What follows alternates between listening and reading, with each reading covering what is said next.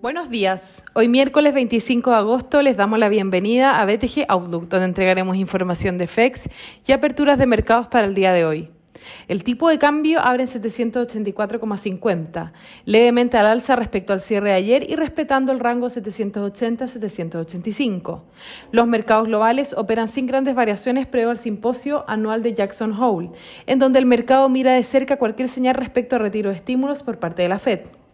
Hoy el S&P 500 sube un 0,13%, luego de cerrar ayer en nuevos máximos históricos, mientras que Europa también registra avances de similar magnitud y Asia cerró con rendimientos mixtos.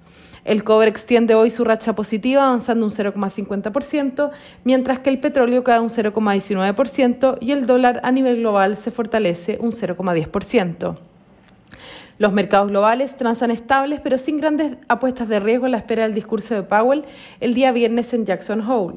Las acciones tecnológicas chinas no lograron extender el rally por tercer día consecutivo ante las preocupaciones que persisten entre los inversionistas sobre hasta dónde podría llegar Beijing con su represión contra las empresas privadas. Los resultados corporativos y la vacunación junto a los estímulos monetarios han logrado reparar el sentimiento de mercado tras las preocupaciones por la expansión de la variante Delta. En el plano económico, los datos de PMI a nivel global durante esta semana mostraron una desaceleración en el crecimiento, aunque aún situándose en terreno expansivo. Hoy en Estados Unidos se publicaron las órdenes de bienes durables correspondientes al mes de julio, las cuales retrocedieron un 0,1%, sorprendiendo al consenso que esperaba 0,3%. En Alemania, las encuestas de expectativas y climas de negocios sorprendieron a la baja, mostrando caídas respecto al mes previo.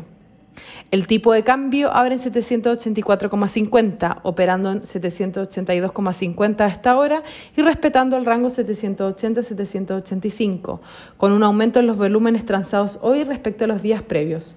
Muchas gracias por habernos escuchado el día de hoy. Los esperamos mañana en una próxima edición.